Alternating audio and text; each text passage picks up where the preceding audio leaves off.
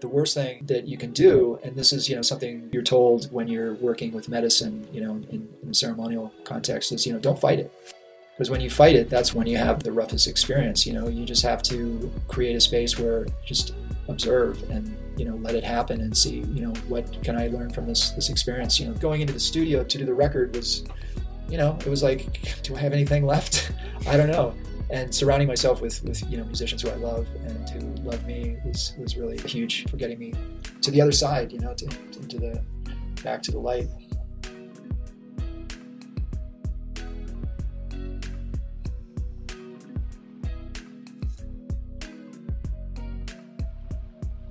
Here we are. We got Mike Rivard from Club d'Elf, uh, like like a clubbed elf. Um, Mike, so glad to have you on here, man. So for everyone out there listening, Club d'Elf is a group led by Mike. They they play some out of the box music. Um, double album coming out from Club d'Elf, April first, blending trance music and jazz, psychedelic rock, world music, electronica. Mike, to start this off, I was doing some research into your musical background before this, and I came across um, something that's been an influence to you, Gnawa music. Can you tell me about that and what about it's like so moving and inspiring to you? Well, it's mostly pronounced Gnawa, G N A O U A. Um, ah. But the thing, the thing for me is, I've always been attracted to to trance music. You know, music that. Uh, that made me forget about t- the passage of time and kind of transported me to uh, an eternal realm. You know, you know what I'm talking about. So, Gnawa is is uh, is you know the original trance music. It's from Morocco, and originally uh, um, people from Mali and uh, and Guinea and West Africa, um, mostly Bambara people, were brought to Morocco like 600 years ago as slaves, and they, um, you know, they merged merged with the indigenous uh, culture and the uh, the Arabic world, and um, they're these trance healers. It's music as medicine, music as as healing. And uh, the primary instrument in the music is called the sintir or the gimbri, and it's a bass instrument.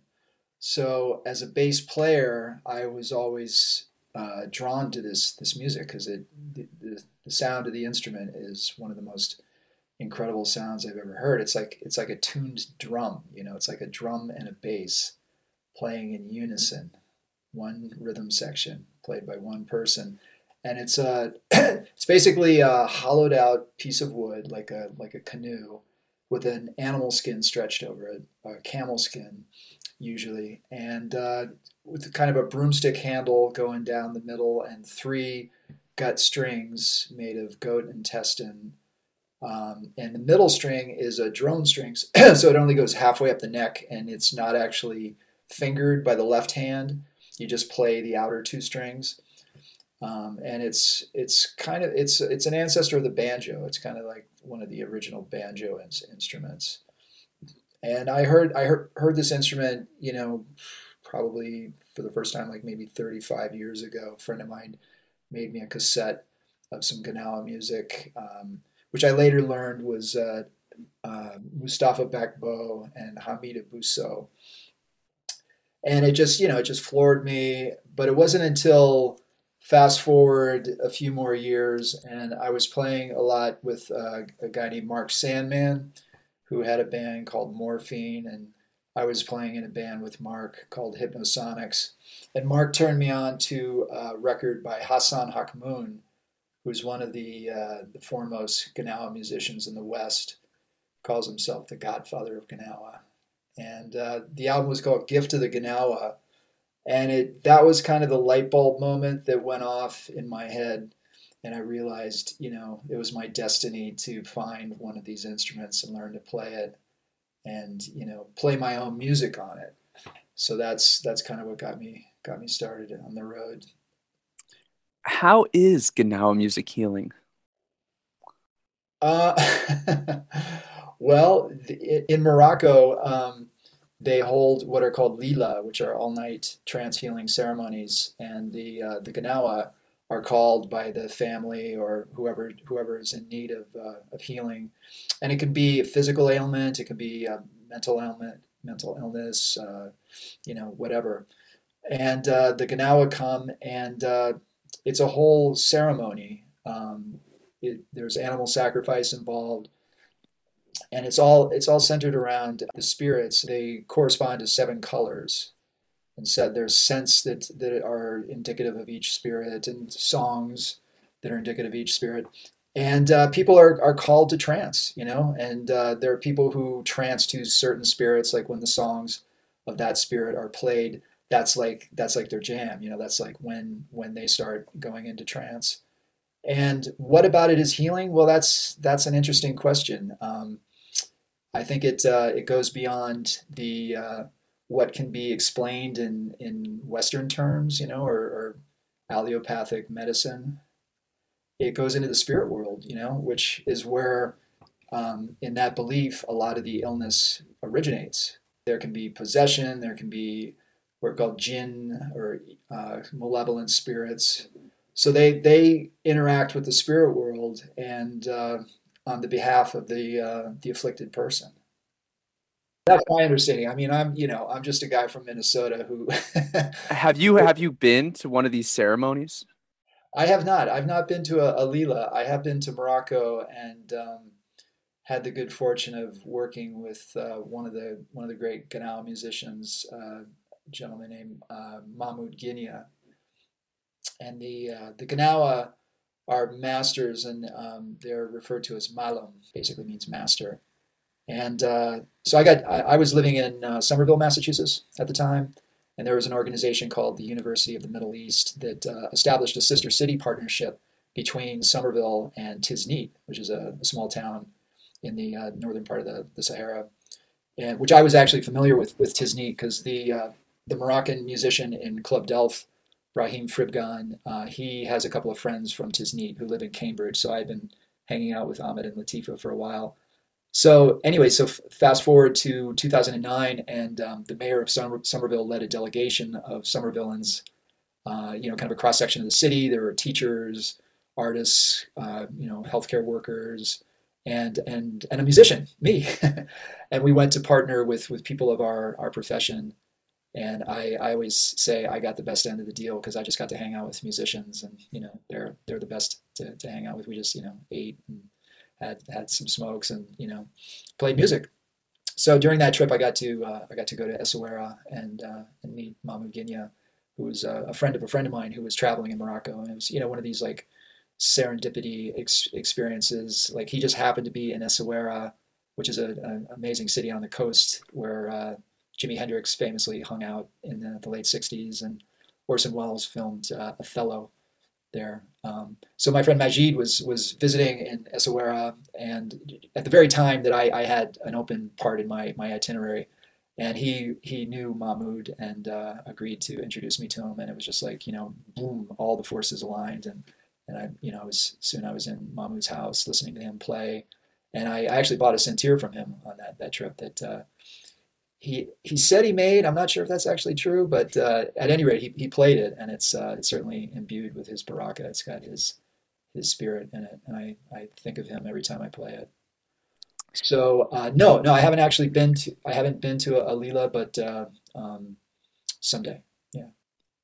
I'm curious how your experiences with Gnawa music have shaped your understanding of musical dynamics and what you know now about musical psychology and music healing, how you incorporate that as a musician into your show and, and what that looks like kind of behind the scenes. Mm-hmm. Well, the the the structure of Gnawa music has been uh, a big influence on on the music that, that we do. Um, I've I've always you know drawn from it in a sort of uh, oblique way, you know, sort of uh, tangentially like I play the the primary instrument in, in that music, but as a you know as a white Western man, um, I'm very aware of cultural appro- appropriation, and you know this is a this is a tradition that I have deep respect for, and it's you know it's powerful. It's it's like it's it's not music as entertainment. It's although now you know Gnawa, you'll see Gnawa musicians in the street, and you know the the annual Gnawa festival they have every year is, is certainly a, more of an entertainment thing, but the roots of the music are are very serious. You know, it's it goes to connection with the spirit world and, and healing. So when I first when I first you know started playing the sintir, I was I was really conscious of not wanting to just be like a white guy trying to play you know indigenous music and like you know ripping it off for my own uh, purposes.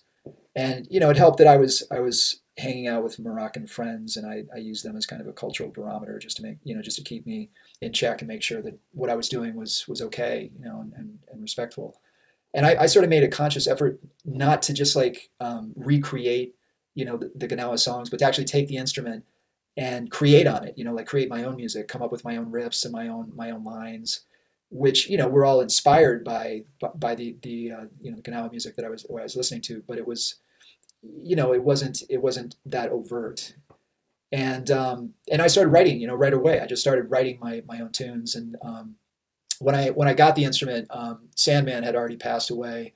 He famously in Morphine uh, invented an instrument, the two string slide bass, and his whole thing was like, you know, minimalism and and taking away like you know.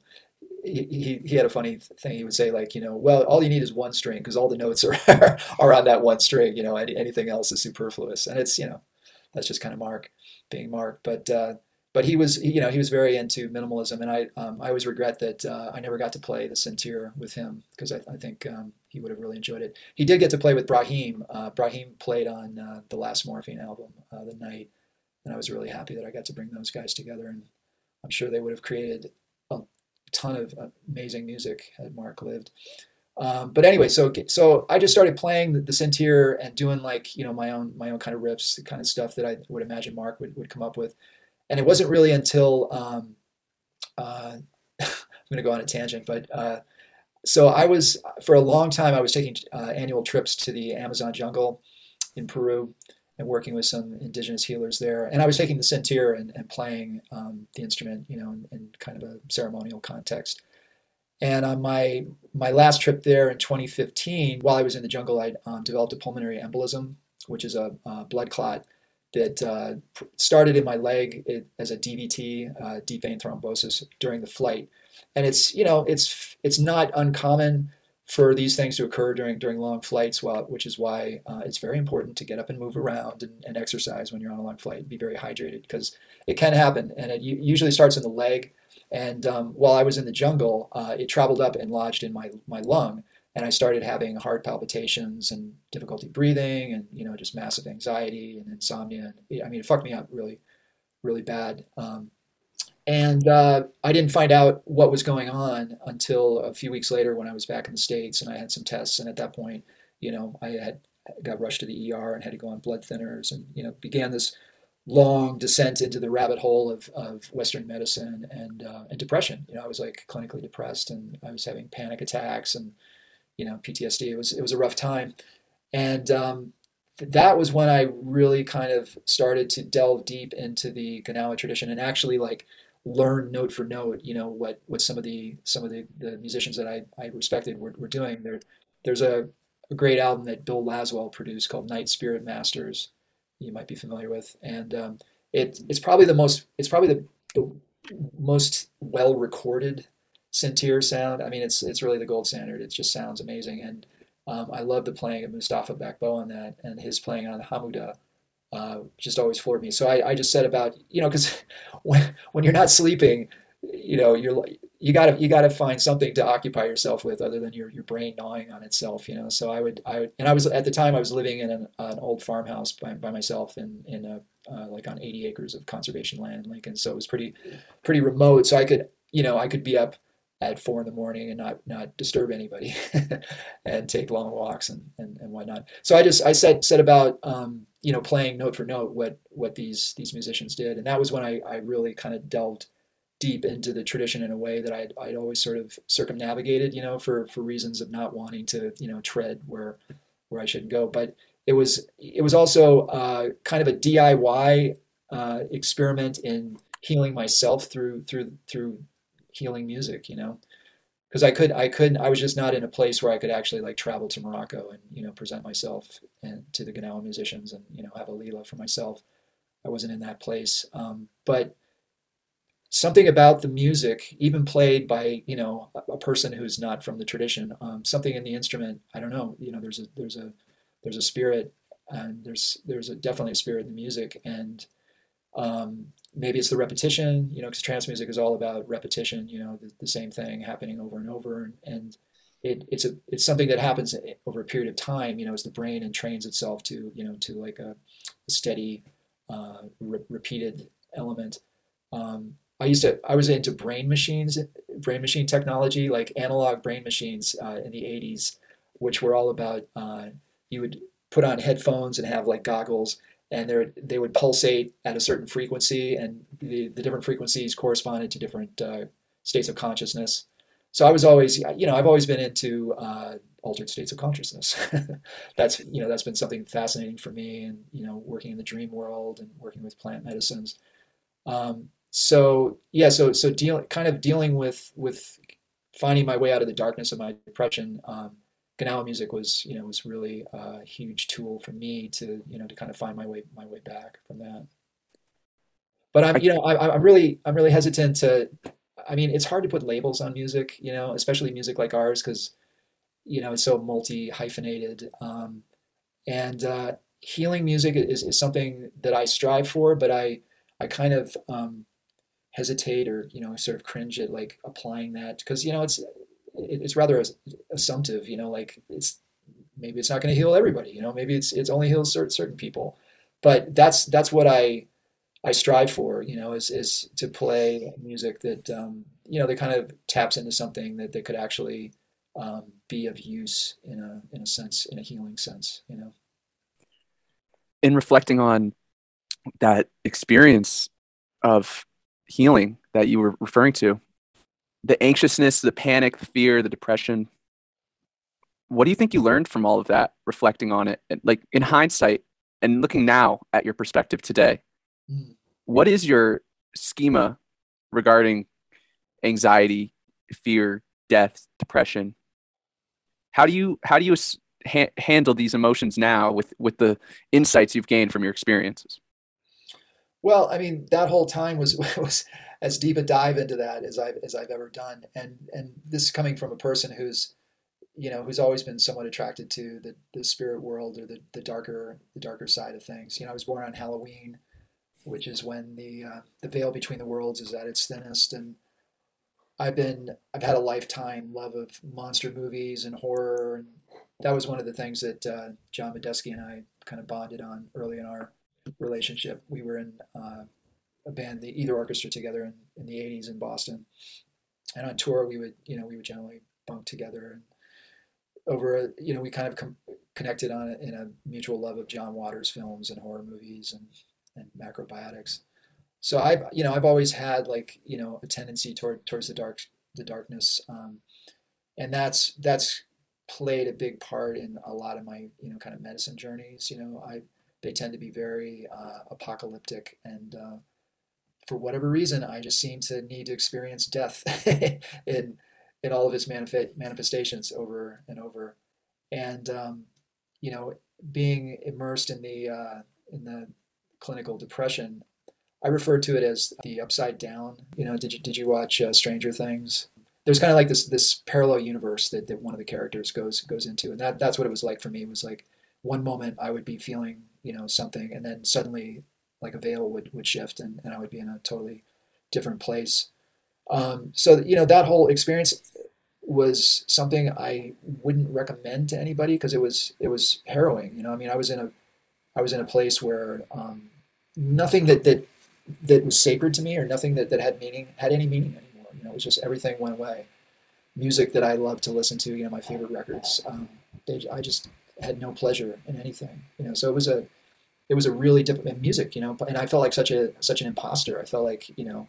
Um, so much of what I was doing at that time was trying to hide what was going on, you know, in my internal world, because um, you know I make my living my living through music. You know, I mean, besides Club d'Elf, I, I do a lot of freelance work and I'm playing with, with you know uh, some you know some well known people, and you know, there's there's a stigma about you know depression, and you, you don't want to you, you, don't want to. At least what I felt was people wouldn't want to work with someone that you know that was going through the kind of internal experiences that I was going through. So I I really kept it on the DL, and um, that whole experience, uh, as as rough as it was, um, it it really taught me some some lessons that uh, I don't know if I could have learned any other way. You know, like don't take yourself out of the picture. Don't don't uh, remove yourself from your community and your friends, which is you know something that I did. I just kind of went off on my own and thought you know I didn't want anybody to see see me like this. So a lot of my uh, a lot of my friends didn't even know what, what was going on, you know. And uh, I uh, I grew up in a, a military milieu. You know, my dad was a lieutenant colonel in the Marines, and there was always kind of a you know, just kind of suck it up and just deal with it attitude. You know, like you don't you don't complain. Um, he was a pilot. He, he lost his leg during the Vietnam War, but he you know you, you don't you don't make a big deal out of that. And um, but the trauma, you know, the trauma remains, and it and it it is you know inherited through through the generations. You know, the ancestral trauma. Um, and one thing I, I learned is that uh, I want to uh, I really want to deal with my with my trauma I, I had to. I mean, I didn't have any chance or, or choice because you know because that was that was what was um, what was put on me, and uh, yeah, it was it was just a it was a, a deep learning experience of of that I don't need to be I don't need to live in the darkness. You know, I I've I've been fascinated by it. I've been compelled to it, but uh, there's nothing wrong with some light because it's all about balance. You know, you gotta you gotta have the yin and the yang, and I was like way way off in the dark realm for for too long. So now, if let's say you did have maybe like a panic attack in the future, what kind of self talk goes on given your perspective now? I mean, I think I think the, the, the most helpful thing is just focus on your breath. and I and, and one of the one of the positive things that came out of that whole experience for me was um, I really got my meditation uh, practice in order. A lot of times, you know, uh, when I couldn't sleep at night, I would just get up and you know sit at my altar and just sit and meditate. You know, which was harrowing because you know my brain is gnawing on itself but the the act of like really developing a practice like you know just sitting through it and just working through it you know and, and accepting it you know because because the the worst thing that that you can do and this is you know something you're told when you're working with medicine you know in, in a ceremonial context is you know don't fight it. Because when you fight it that's that's when you know when you have the the roughest experience you know you just have to create a space where just observe and you know let it happen and see you know what can I learn from this this experience. You know this is what I'm feeling. Um, I'm not going to reject it. I'm just going to uh, look at it with with as open a mind as I as I can. And I've had you know I was having panic attacks on stage, and you know, dude, that is like that's the worst. You know, I mean, I, I I'm a person that I can kind of hide it pretty well, and like I think most people weren't really aware of it. But uh, now if, if it happens, you know, the first thing I do is to just, you know, focus on my breath and just, you know, this is where I'm at right now. It's not where I'm going to be in 10 minutes necessarily. It's not where I'm going to be tomorrow, but it's where I am right now. And let me just, you know, witness it and see where, see where it goes. Mm. So Mike, jump into back to the side, talking Club d'Elf. Um, yeah, let, us talk about more music. Man. Yeah. Um, so, so with unlearning habits of traditional Western music, can you talk to me about some of the key, like most eye-opening lessons you learned about music through this journey? Well, number one is you have to get over the the um, that voice in your your head that says you have to keep changing what you're playing, or you have to you have to fill because trance music is, is all about repetition and, and and learning to play the same thing over and over and over. And uh, getting back to Sandman one more time, uh, that was when I was in the Hypnosonics that was one of the, the things that he would really try to instill in me. He would turn around on stage and just shout, "No fills," you know, because I musicians have a tendency to at the end of four bars or eight bars or you know sixteen bars just to play play something, you know, like a, a little alter the the um, the ostinato or whatever whatever they're playing, and you know when you when you're trained in a jazz milieu, you know, like I went to Berklee and you know, kind of the attitude is like always, always keep, you know, playing, playing new stuff. You know, just if, if you play the same thing, you know, it's stale. You know, it's there's, it's almost like you should be ashamed to, to, you know, to repeat yourself, and that's that's something that you really need to get over. And I had to, I had to, you know, kind of train myself to not get bored. You know, not get bored with with playing the same thing, and to just do it with uh, with intention, uh, spiritual focus, and uh, you know, like a meditative. Uh, uh you know attitude toward, towards it. Um, the other thing that uh, that was really um, instrumental for me, uh, especially for learning to play um, Moroccan music, was to learn to hear where the one is, and that's like the one is like where where the phrase begins, and in to to a Western ear, uh, or at least mine, I was hearing a lot of the music uh, in the wrong place. You know, it wasn't it wasn't where where a Moroccan or somebody who actually was inside the music was feeling the music.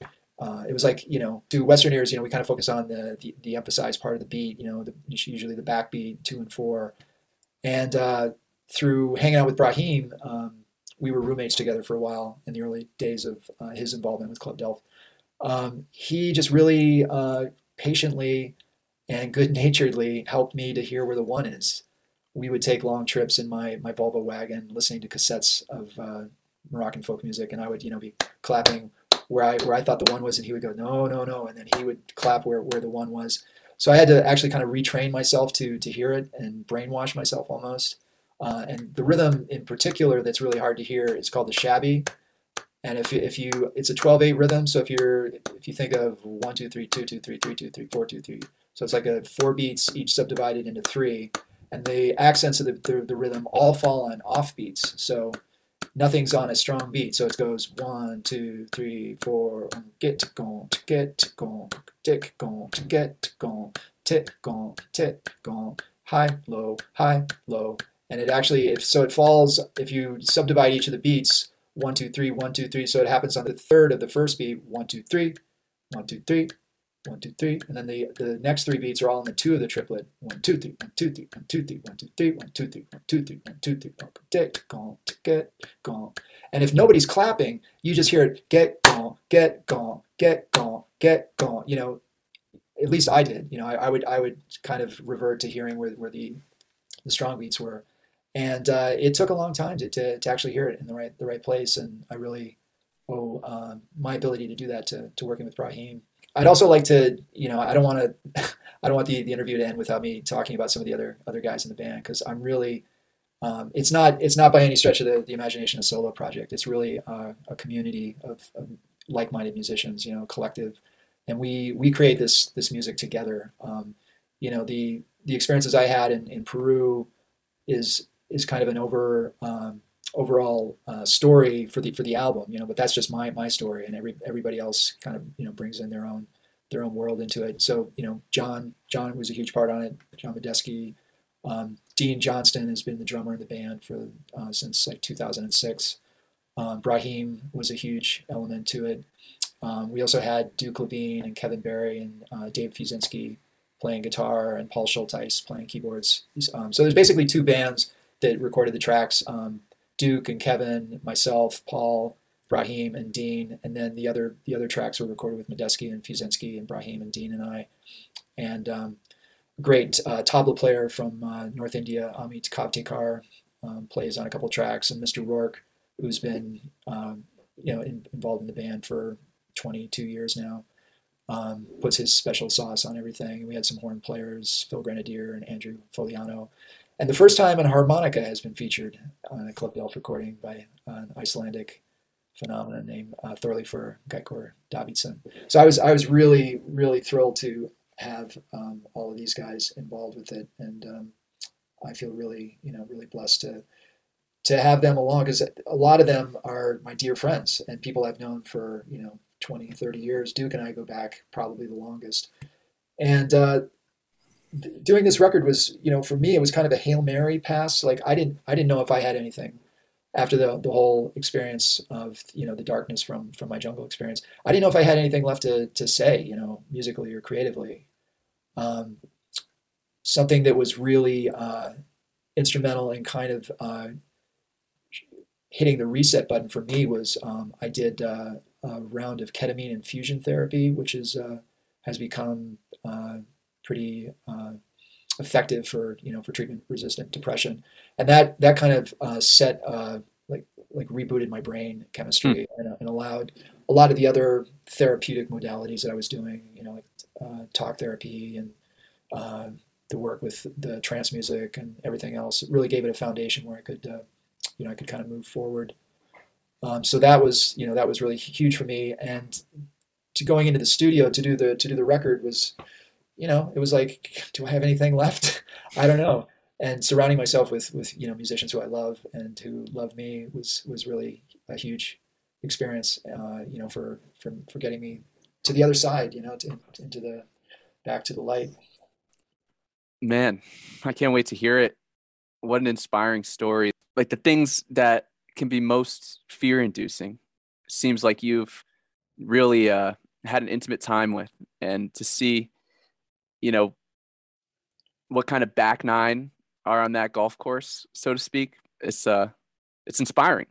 Mike wrapping this up talk to me about in addition to the people you made this album with what about this album are you most excited about? I'm excited about paying tribute to a lot of where we came from as musicians. You know like the whole experience with the you know my my personal darkness and then the the global darkness of the pandemic you know one of the big takeaways is gratitude and um, paying back. So we you know we, we do a lot of cover tunes on on this record. Um, we cover a song by frank zappa who's been a huge influence for myself and you know a bunch of guys in the band. And um, uh, we do a joe zawinul tune in a silent way with a, a miles davis tune. It's about that time.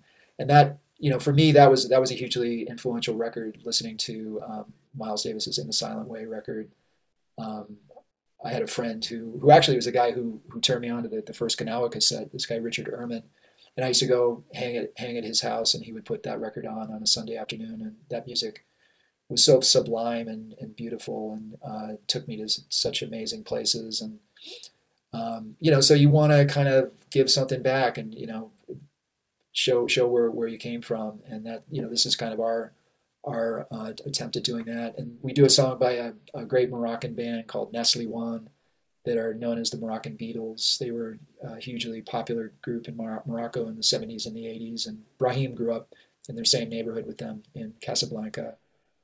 And uh, and then we dedicate the whole all the music the whole album to a dear friend of ours uh, named Richard Zukowski who passed away um, during the pandemic he was a huge uh, influence on um, myself and, and John Medeski, especially.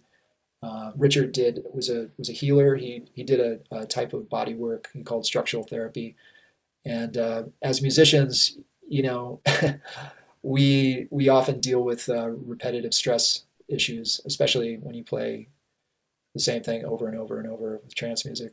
And Richard Richard was the um, the reason uh, some of us, you know, can, could continue to play. And um, so we dedicate the the album to him, and it it just feels really good to. Uh, you know, to, to, to put something out into the world that, that expresses our gratitude for, you know, for all the, the teachers and the, uh, the um, inspirations that, that kind of led us to where we, where we ended up today.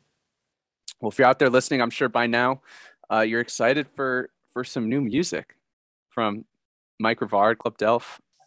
my head's spinning. I want to ask you a thousand more questions. We got to jump off here though. Um, I'd love to have you for for a round two, maybe uh, later this year, to dive deeper into your pool of wisdom there, there, Mike. But man, thank you, thank you for coming on. If you listen this far, so where where can everyone find Club d'Elf online? And um, this album's coming out April first. Is that correct? April Fool's Day. Yep, but it's no joke, or is it? It's called You Never Know. Um, uh, the website's clubdelf.com. You know, you, uh, it's on Bandcamp. It'll be available on Apple and all the uh, all the portals and streaming. And uh, I'm not sure when this is going to broadcast, but we uh, we've got one of the songs on the album is the Gnawa song that was taught to me by Mahmoud Guinia, and that's being released tomorrow. Relix magazine is doing a premiere of the video for that, so you can check that out. I'll tune in. yeah, well, we're this is gonna be out after that, so we're gonna link that here. Okay. We'll, we'll have all kinds of links. Mike, thank you again, man. It was great to meet you, and I look forward to you know continuing uh, this back and forth. Thanks, Cam. It was great. Thanks for the opportunity. Thank you, man. Looking forward to listening.